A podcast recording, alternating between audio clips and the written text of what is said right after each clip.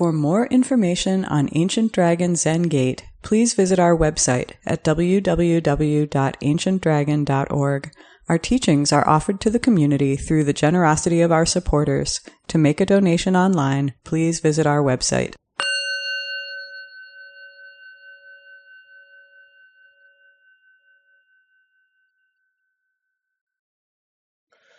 All my ancient twisted karma from beginningless greed, hate, and delusion, born through body, speech, and mind, I now fully avow.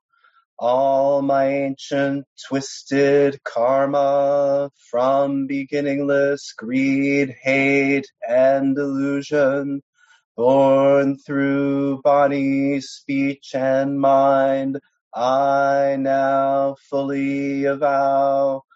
All my ancient twisted karma from beginningless greed, hate, and delusion, born through body, speech, and mind, I now fully avow.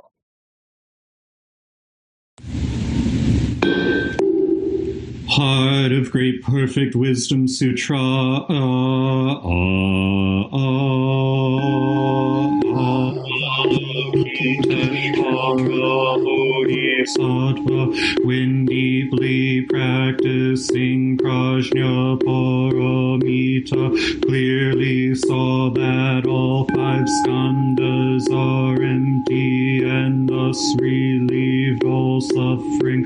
Shariputra form does not differ from emptiness. Emptiness does not differ from form. Form itself is emptiness. Emptiness itself form. Sensations, perceptions, formations, and consciousness are also like this. Shariputra, all dharmas are marked by emptiness. They neither arise nor cease, are neither defiled nor pure, neither increase nor decrease. Therefore, given emptiness, there is no form, no sensation, no perception, no formation, no consciousness, no eyes, no ears, no nose, no tongue, no body, no mind, no sights, no sound, no smell, no taste, no touch, no object of mind, no realm of sight, no realm of mind consciousness. There is neither ignorance nor extinction of ignorance, neither age and death, nor extinction of old age and death, no suffering, no cause, no cessation, no path, no knowledge, and no attainment, with nothing to attain. A bodhisattva relies on prajna paramita, and thus the mind is without hindrance. Without hindrance, there is no fear. Far beyond all inverted views, one realizes nirvana. All Buddhas of past, present, and future rely on prajna paramita and thereby attain unsurpassed, complete, perfect enlightenment. Therefore, know the prajna paramita as the great miraculous mantra, the great bright mantra, the supreme mantra, the incomparable mantra, which removes all suffering and is true, not false. Therefore, we proclaim the prajna paramita mantra, the mantra that says gate, gate, paragate, par Samgate Bodhisvaha.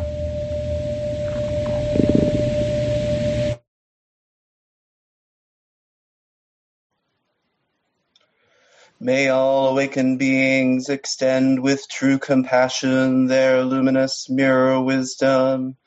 With full awareness, we have chanted the Heart of Great Perfect Wisdom Sutra. We dedicate this merit to our original ancestor in India, great teacher Shakyamuni Buddha, our first woman ancestor, great teacher Maha Prajapati, our first ancestor in China, great teacher Bodhidharma. Our first ancestor in Japan, great teacher Eihei Dogen. Our first ancestor in America, great teacher Shogaku Shunryu. The perfect wisdom Bodhisattva Manjushri. May all the Buddhas and Bodhisattvas extend their compassion to the benefit and well-being of all sentient beings and to our great abiding friend Mel Weitsman, may he find his true place in Buddha's way. All Buddhas throughout space and time. All honored ones, Bodhisattvas, Mahasattvas, wisdom beyond wisdom, Maha Prajna Paramita.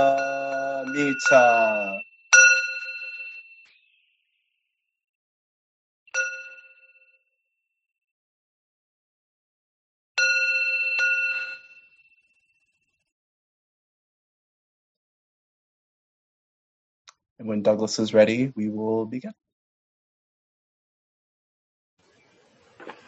Thank you. Hello, everyone.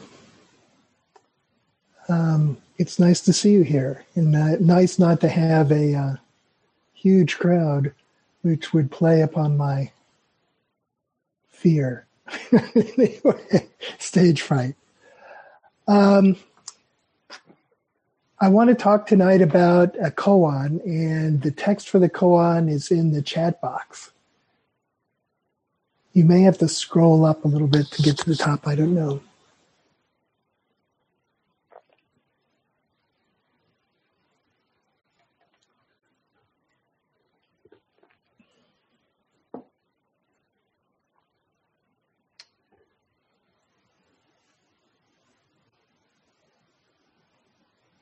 Does everyone have it? Okay. So, um, I'll go ahead and read through it and then we'll walk through it uh, step by step just to talk about it. This is case 55 from the Book of Serenity called Xuefeng, the Rice Cook. When Xuefeng was at Deshan working as rice cook, one day the meal was late. Deshan came to the teaching hall holding his bowl. Xuefeng said, Old man, the bell hasn't rung yet, the drum hasn't sounded, where are you going with your bowl? Deshan immediately returned to his room. Xuefeng reported this to Yantou. Even Deshan so great does not understand the last word, said Yantou. Deshan had his attendant summon Yantou and asked him, You don't agree with me. And Yantou then expressed what he meant. Deshan then stopped. he said nothing.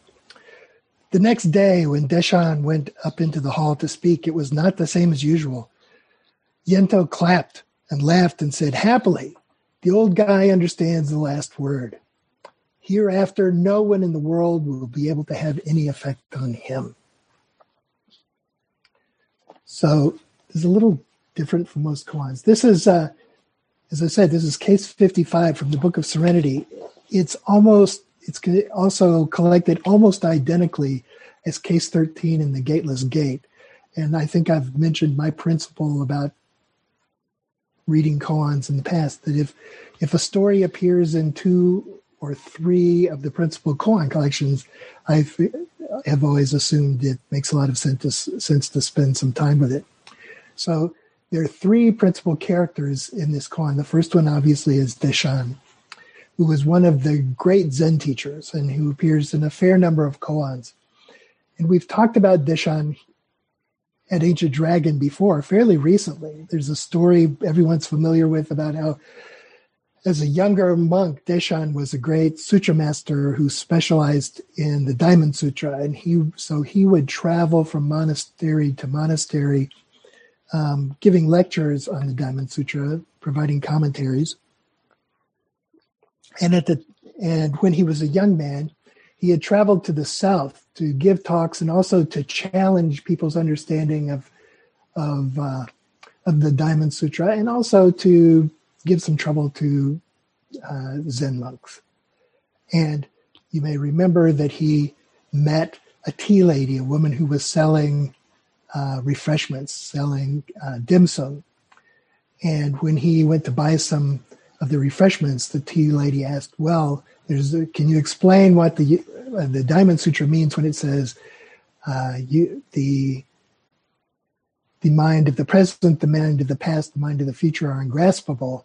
Which mind will you refresh when you eat the refreshments? And Deshan couldn't answer, and he became so frustrated that he burned all of his notes on the Diamond Sutra and went to study Zen with Longtan. An interesting thing about Deshan is that having been a sutra master, having made his living studying a text and having given talks about texts. The koans related to Deshan are really nonverbal. He insisted he did was not at all interested in explaining the Dharma in the koans. He wants to manifest the Dharma nonverbally. So in most of his koans, he when someone asks a question, he'll either shout or he'll he'll uh, hit them with a stick or he'll just be silent.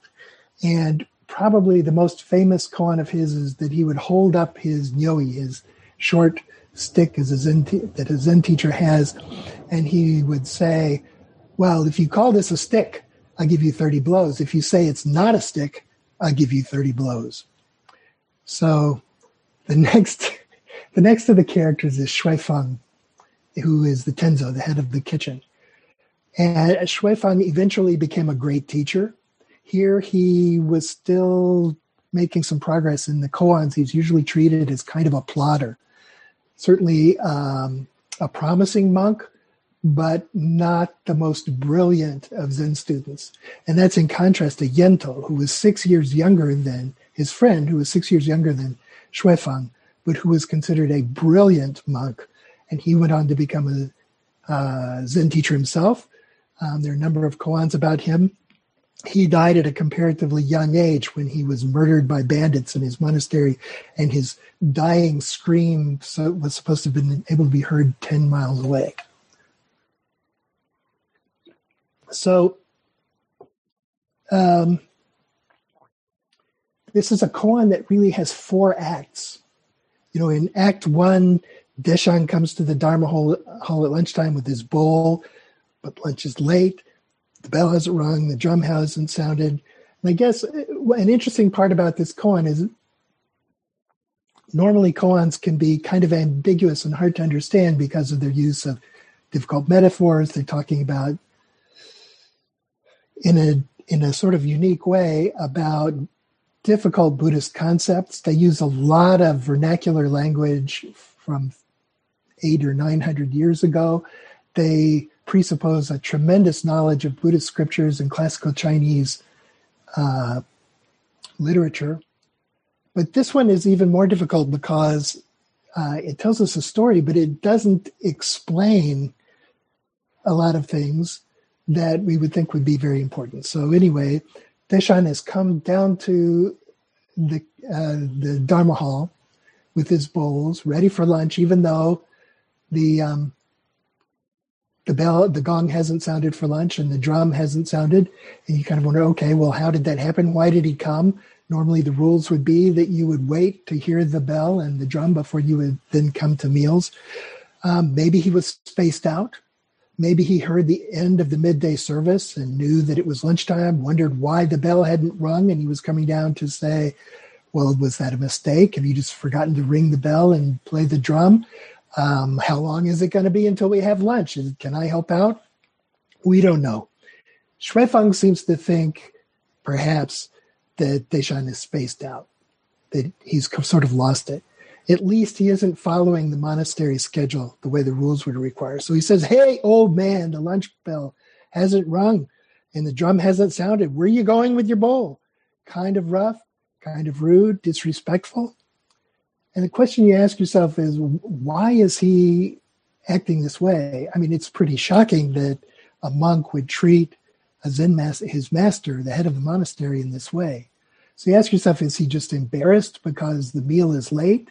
He's he's uh, he's done a bad job, and he's just trying to deflect blame by giving Deshan a hard time for not following the rules, or is this some sort of dharma challenge? Also, maybe to sort of deflect blame. Is he saying something like, "Well"? you've come down here assuming that it's lunchtime, even though the bells haven't rung and the drum hasn't sounded. You seem to think that there's something called lunchtime, but that's just a mental fabrication. I mean, you know about the Diamond Sutra that there that can't grasp the mind of the past, the present, or the future. Time is continuous. Lunch is served when the food is ready, when the bell is rung, the drum is sounded, when causes and conditions come together. So there's no such thing as lunchtime.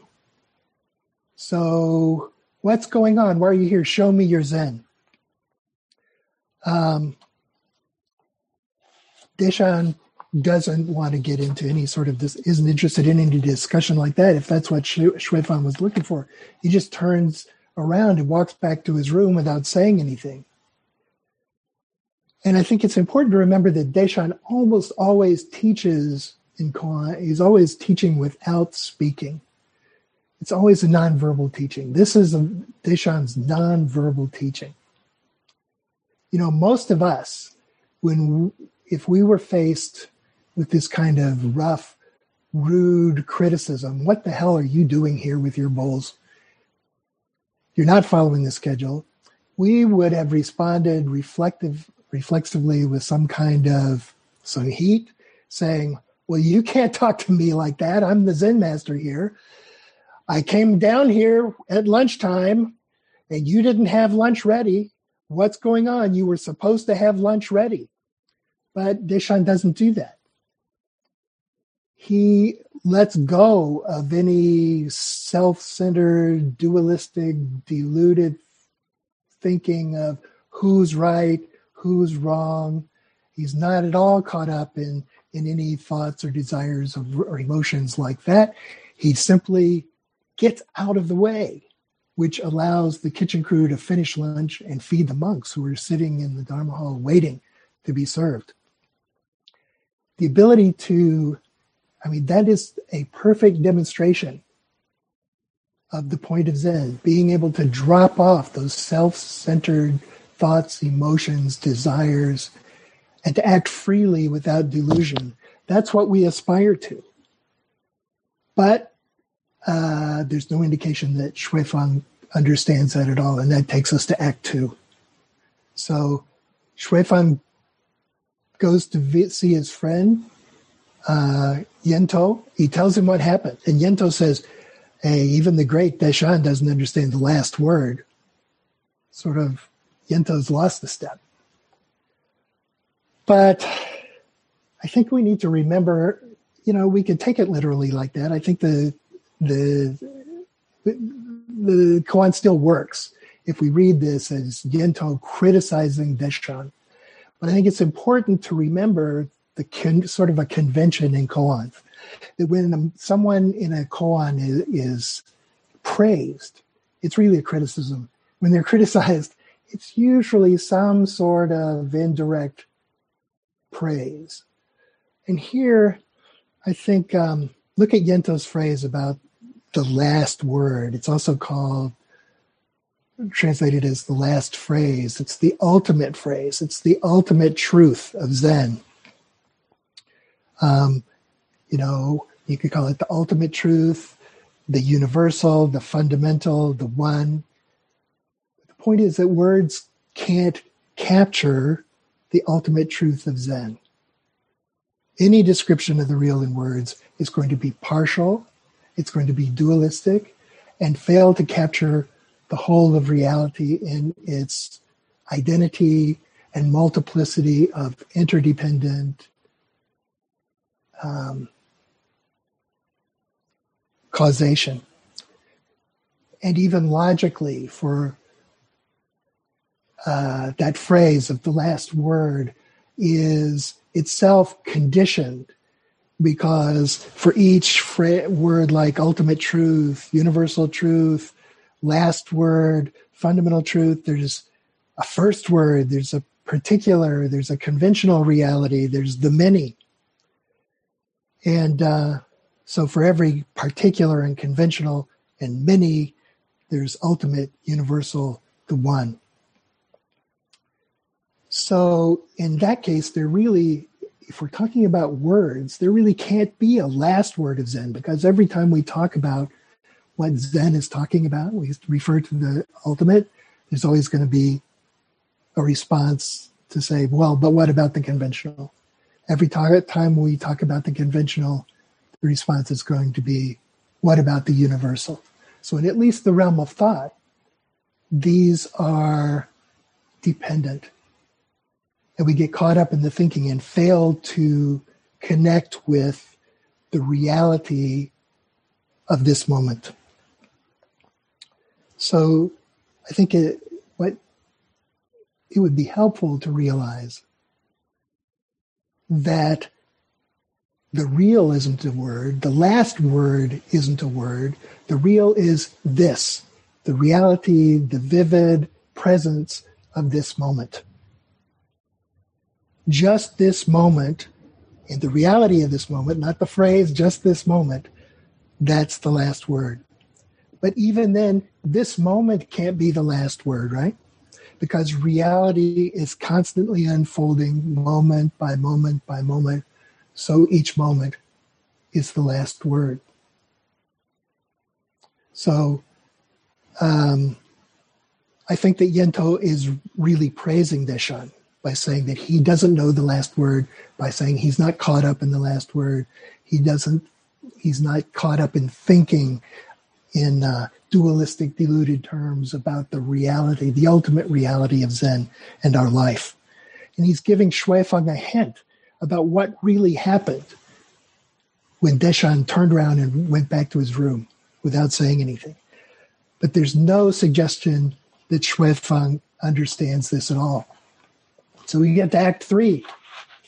So somehow Deshan has heard about this conversation and he summons Yantou to his room and he says, You don't agree with me? You have a problem with me? And in other translations, it's clear that Yantou whispers something in his ear. And the interesting thing about this koan is it doesn't tell you what he says. So you have to ask yourself again does it matter? maybe it does matter. When we get to the discussion period, one of you can tell me what you think he might have whispered in his ear. Um, do we care what he said? I don't think we care what he said because we get to act four. Then the next day, Deshan gives a Dharma talk that's different from any of the Dharma talks he's given before. And when he finishes, Yantou celebrates. He runs to the front of the Dharma hall and he's dancing and shouting and waving his arms. He's saying, Hooray! Now Deshan understands the last word. Again, there's no there's nothing about what Deshan had to say. Do we care? I don't think we care. That's the whole point, that it isn't important. The most important thing is not what Deshan said. I think the point is that Deshan has responded skillfully and appropriately to this situation. He knows that Xuefeng didn't understand his first demonstration uh, when he returned to his room. He knows that Xuefeng didn't understand when Yantou gave him his hint that this isn't about uh, returning to his room was Yantou's demonstration of of the ultimate point of Zen. So Deshan gave a very different Dharma talk to make the Dharma clear to Xuefeng I think that's the point here. that there isn't a right way to give a Dharma talk, there isn't a wrong way to give a Dharma talk, there's not a model that you use to give the ideal Dharma talk. Deshan spoke to the necessity of this moment, whatever was required to try to wake Xuefeng up, acting skillfully to demonstrate the Dharma. So Deshan, once again, by willing his willingness not to get stuck in the idea of what's a, what's a good Dharma talk, what's a bad Dharma talk, what's the right way, what's the wrong way, how we do this. He made another demonstration in the very uh, in his giving a new kind of Dharma talk with a different slant of what the Dharma is really about, meeting the needs, meeting the requirements of this moment skillfully. And Yantou recognizes that. But I think that's our point. That's what we need to do. We need to live moment by moment, living freely, dropping off self centered, deluded, dualistic ideas, desires, emotions, not grasping them so that we can respond freely to the requirements of the moment, to be part of this moment. So I'm going to leave it there and um, open the floor for comments.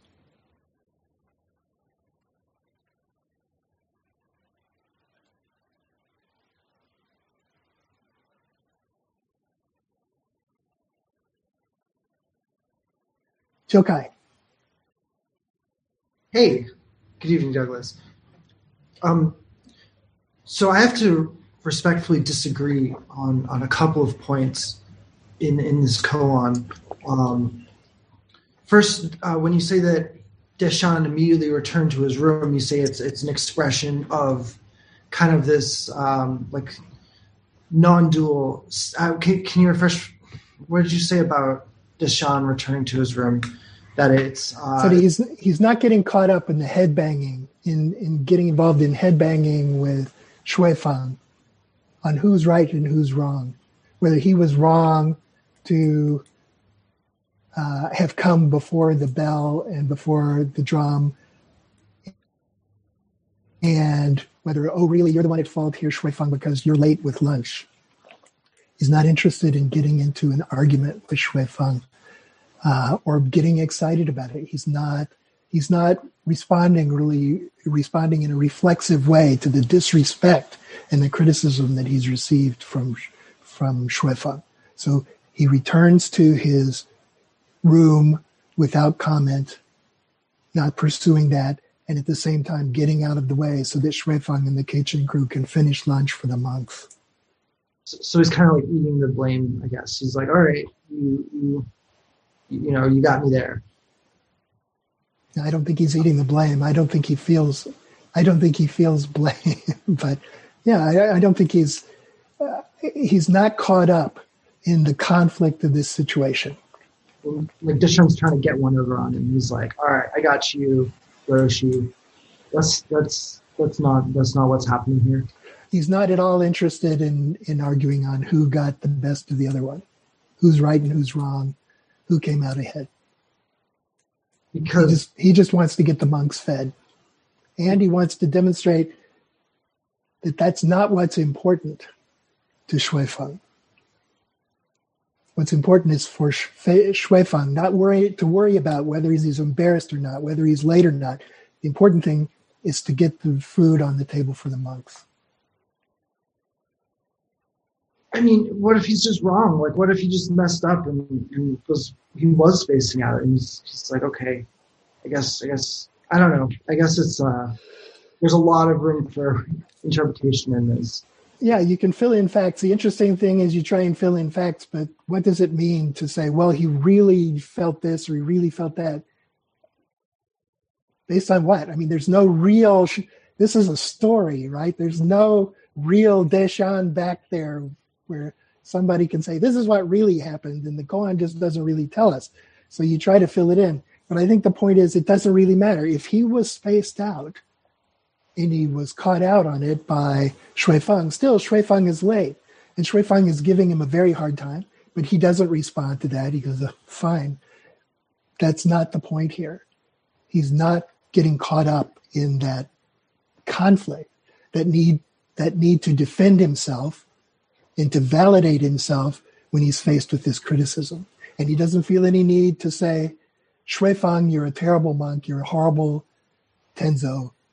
You've you've missed lunchtime. The monks are sitting in the Dharma hall, they're starving to death, and you're trying to start an argument. He just says he leaves so that Xuefeng can finish. I think that was this the skillful demonstration of his not of his not clinging to delusion, not getting caught up in delusion. I mean, I have to I have to imagine that anyone being spoken to so roughly and disrespectfully and critically would have some sort of would kind of go what, but he didn't get caught up in it. He took the next step and went back to his room without getting caught up in that in that conflict. And he doesn't have to respond to him at all because he has the he's the bully pulpit. He has he's the one giving the Dharma talk at the end. I mean, I think you, say that it's not important what he says in the talk, but it's like, I mean, that's the key to his koan. I think is like what he said that that's okay. Now he understands the last word. What's he, what is he saying in the Dharma talk about Shui Fang? Uh, that is so, I think, key and pivotal in this koan. Do you think Deshan doesn't know the last word? I mean, so, so in your in your story, in your interpretation, and and I think it's one possible reading of the koan. Deshan was spaced out. He came down to lunch with his bowls, even though the bell hadn't rung and the drum hadn't sounded because lunch was late. Uh, when Shui criticized him, he sort of got flustered and scuttled back to his room. Yen uh, Yantou says he doesn't understand the last word and he just hasn't got it. He's really lost the step, the poor old guy. He used to be great. and then when he hears that, he brings Yantou back and Yantou explains what the last word is to him so that he can then give the talk. No, I, I that think, would be a re- that would be one reading. I mean, he's not saying anything negatively about Deshan at all. You touched on that point. He, he's he's he's kind of commending him, Yantou. I don't think. I mean, who knows what Yantou says to him, but it's not like he suddenly got it. He's like, oh well, well now I now I understand the last word now that Yantou mm-hmm. explained it to me. I don't. I don't. You think, you don't think he understood the last word before Yantou explained it to him? I don't know if Yan, Yantou explained to him the last word at all. Uh, if you'd been Yantou, what would you have said to Deshan?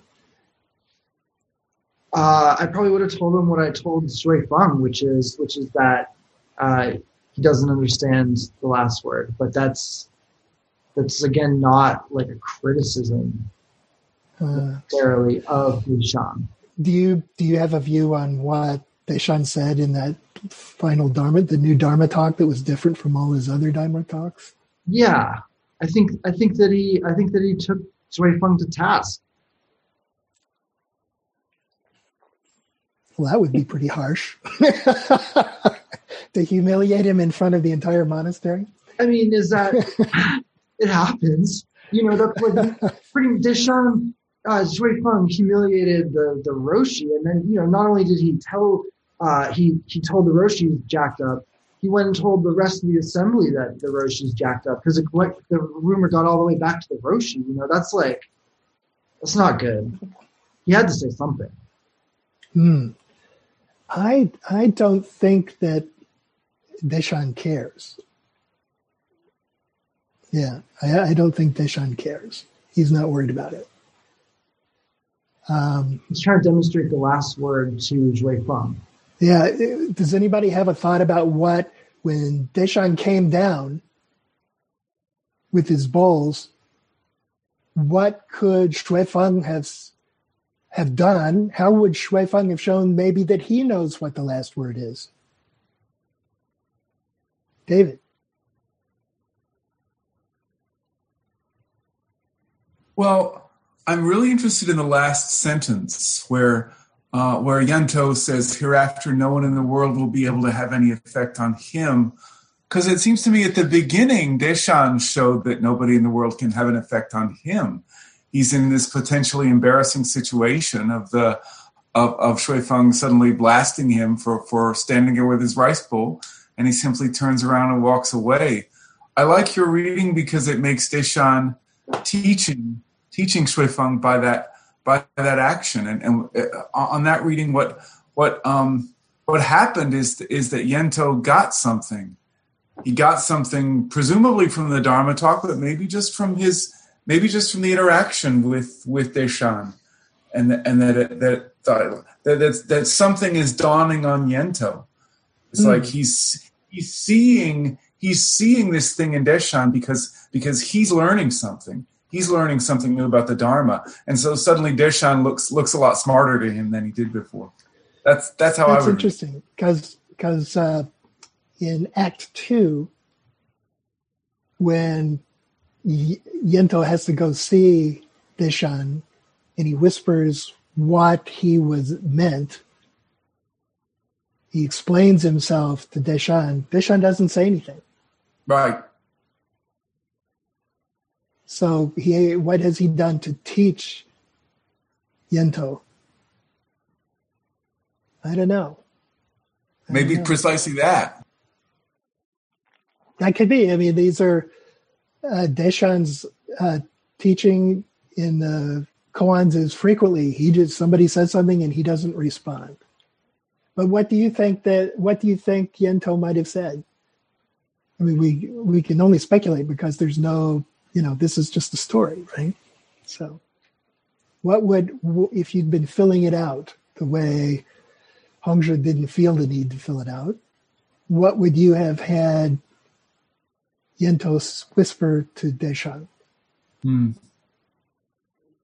I have no clue. I will think That's about good. it. That's good. You know, I have no I have no clue. It's pretty good. Yeah, yeah. You know, I think that I think um, you know it would have been perfectly all right. I mean, the, this exchange would have been a perfect demonstration of what we aspired to, but it wouldn't have made a good koan if Xuefeng was late with lunch. Deshan came down and Xuefeng said, I'm sorry, master, lunch is late. Um, why don't you take a seat here while we finish? And I'll bring you, we'll have someone bring you some tea. And Deshan could simply say, Well, do you need for me to help out? And it would have been over.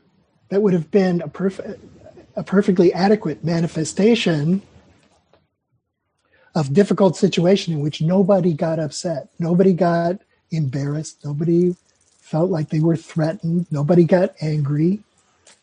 But they dealt with a difficult situation and they got the monks fed. But it wouldn't have been a very interesting koan. It would have been a good illustration. It would have been a good realization of the Dharma in real life, but it wouldn't have been a very interesting koan. David, I say, Weiner, I saw your hand go up a few minutes ago.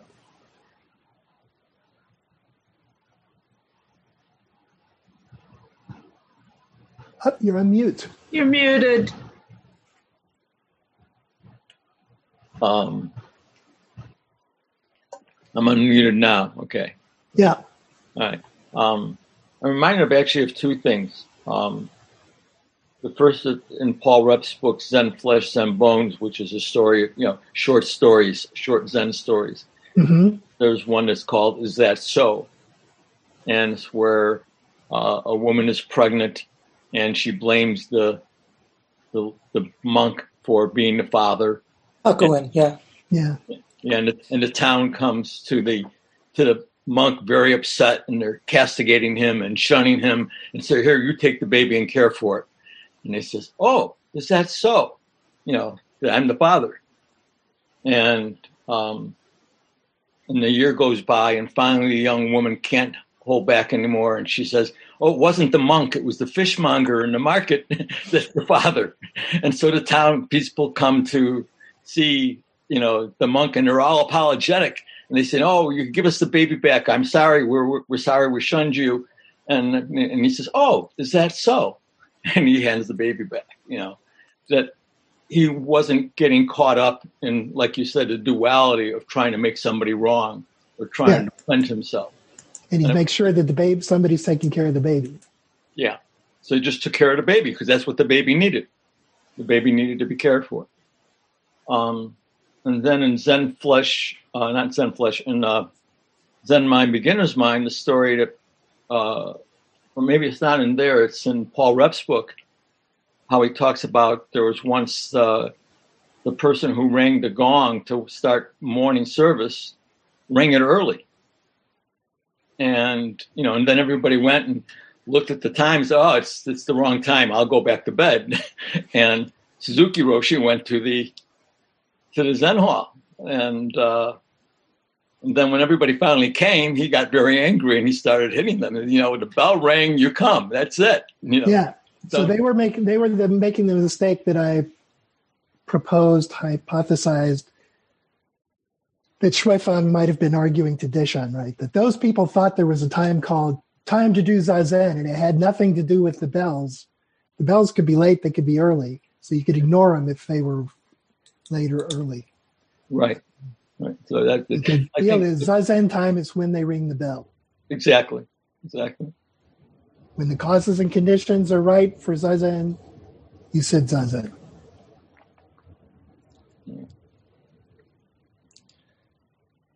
Try again. So, Douglas, I um, en- enjoyed your interpretation, which was fine, but I could read the, the story a totally different way. Absolutely.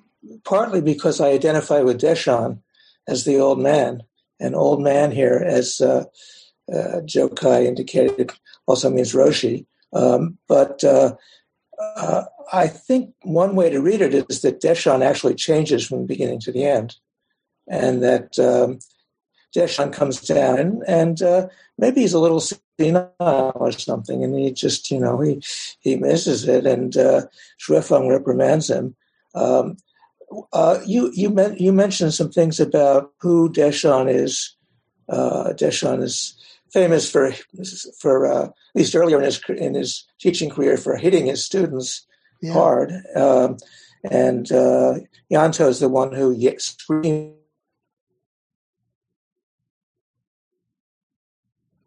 Xuefeng, a couple stories about Xuefeng. Can you hear me? Yeah. Uh, Xuefeng. You can, You're Can you hear me there? freezing. No, you're freezing. oh dear.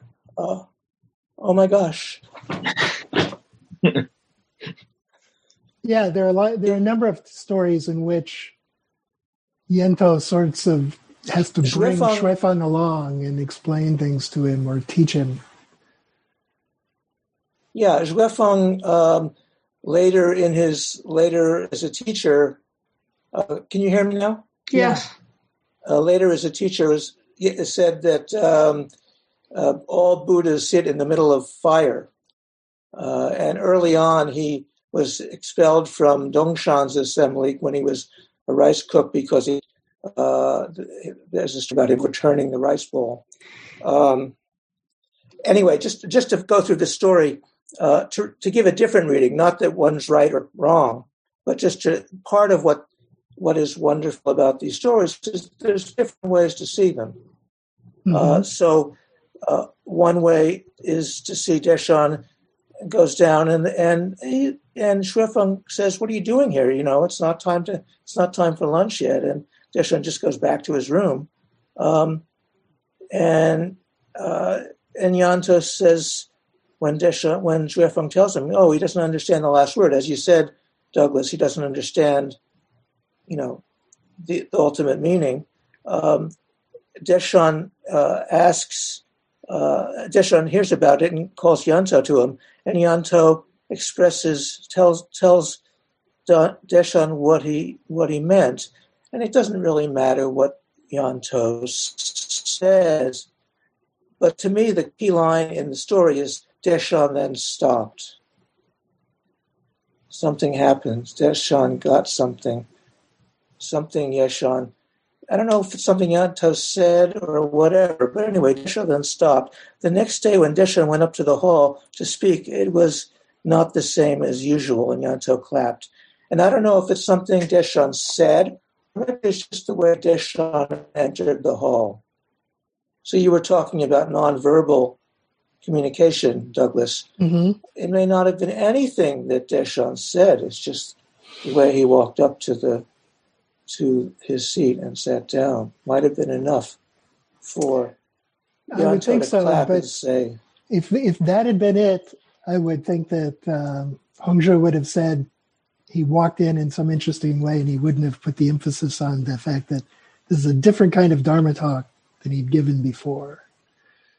I don't think that's what he says. It's, well, I don't know, maybe.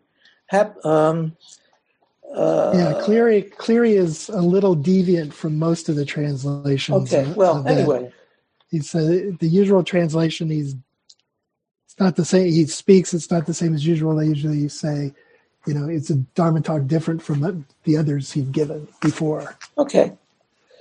At, at any rate, uh, something is different. Yeah, So, some, so Deshan um, stopped.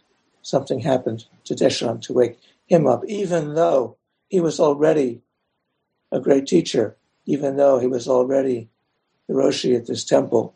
So, this is what Dogen talks about when he says Buddha going beyond Buddha, that even a great master can keep uh, seeing something more or going deeper. So that's that's another a different way of reading this Mhm. whole story. And not to say that what you said was wrong or any part of what is wonderful about these old stories and why we keep studying them is that there's lots of ways to turn them, and uh, and the last word keeps changing. David, So thank you, Douglas. sure. I, I, I- I want to ask you, Tiger, is it possible that maybe the reason why he changed his Dharma talk was that he realized his students weren't getting it? So he had to do something different that they would understand. And that Sure. might be, that could be a reason for doing it. It might have been, it could have been both, that he, he realized something and then he realized that, that his students didn't understand. So he wanted to communicate that to the students. So it became a different Dharma talk. Yeah, I mean that that's another reading that Xuefeng had his problem. Yantou criticized Deshan and meant it, and then when he met with Deshan and explained his meaning, he was way off base. So Deshan's final talk was to sort of explain things both to Yantou and Xuefeng so that they'd finally get it because they were completely confused. Yeah. And so maybe we're all confused. We all are confused. Absolutely. Yoshin, I don't know. Oh no, I was just acknowledging my confusion. Ah. I, I loved your talk, Douglas. Thank you so much. Thank you, Laurel. I must say, I was shocked by Xuefeng's response. I, I can't even imagine dressing down the master for this, bringing Yeah. his bowl. I mean, Yeah. I, I, I had to stop right there and Yeah, I to, saying something like that to Reb Anderson. Yeah, exactly. Or or Suzuki Roshi. I mean, come on, think about it. It happens. yeah. But it's it doesn't seem okay. Yeah. Um, so, any other speculation from folks on what Yantou had to say and then what Deshan said in his final Dharma talk? Uh, you- I have a question. Yeah. I don't know whether that's related. I'm. This is to Douglas or Taigen, I guess. What is your last word? Whoa. I haven't a said it word. yet. Yeah, I don't have a last word. I'm still waiting. Uh, Good night. Sayonara. So, Douglas, you're saying there is no last word. yeah, I'm saying that the phrase last word, it can't really be the last word because it rely it's dependent on first word, last word. When you refer to some ultimate truth, that ultimate the phrase, your understanding of ultimate truth is completely dependent on the existence of some conventional truth. So it can't re- the ultimate truth is really contains both conventional truth and ultimate truth as thoughts. Those those ideas, those labels arise within conventional within ultimate truth.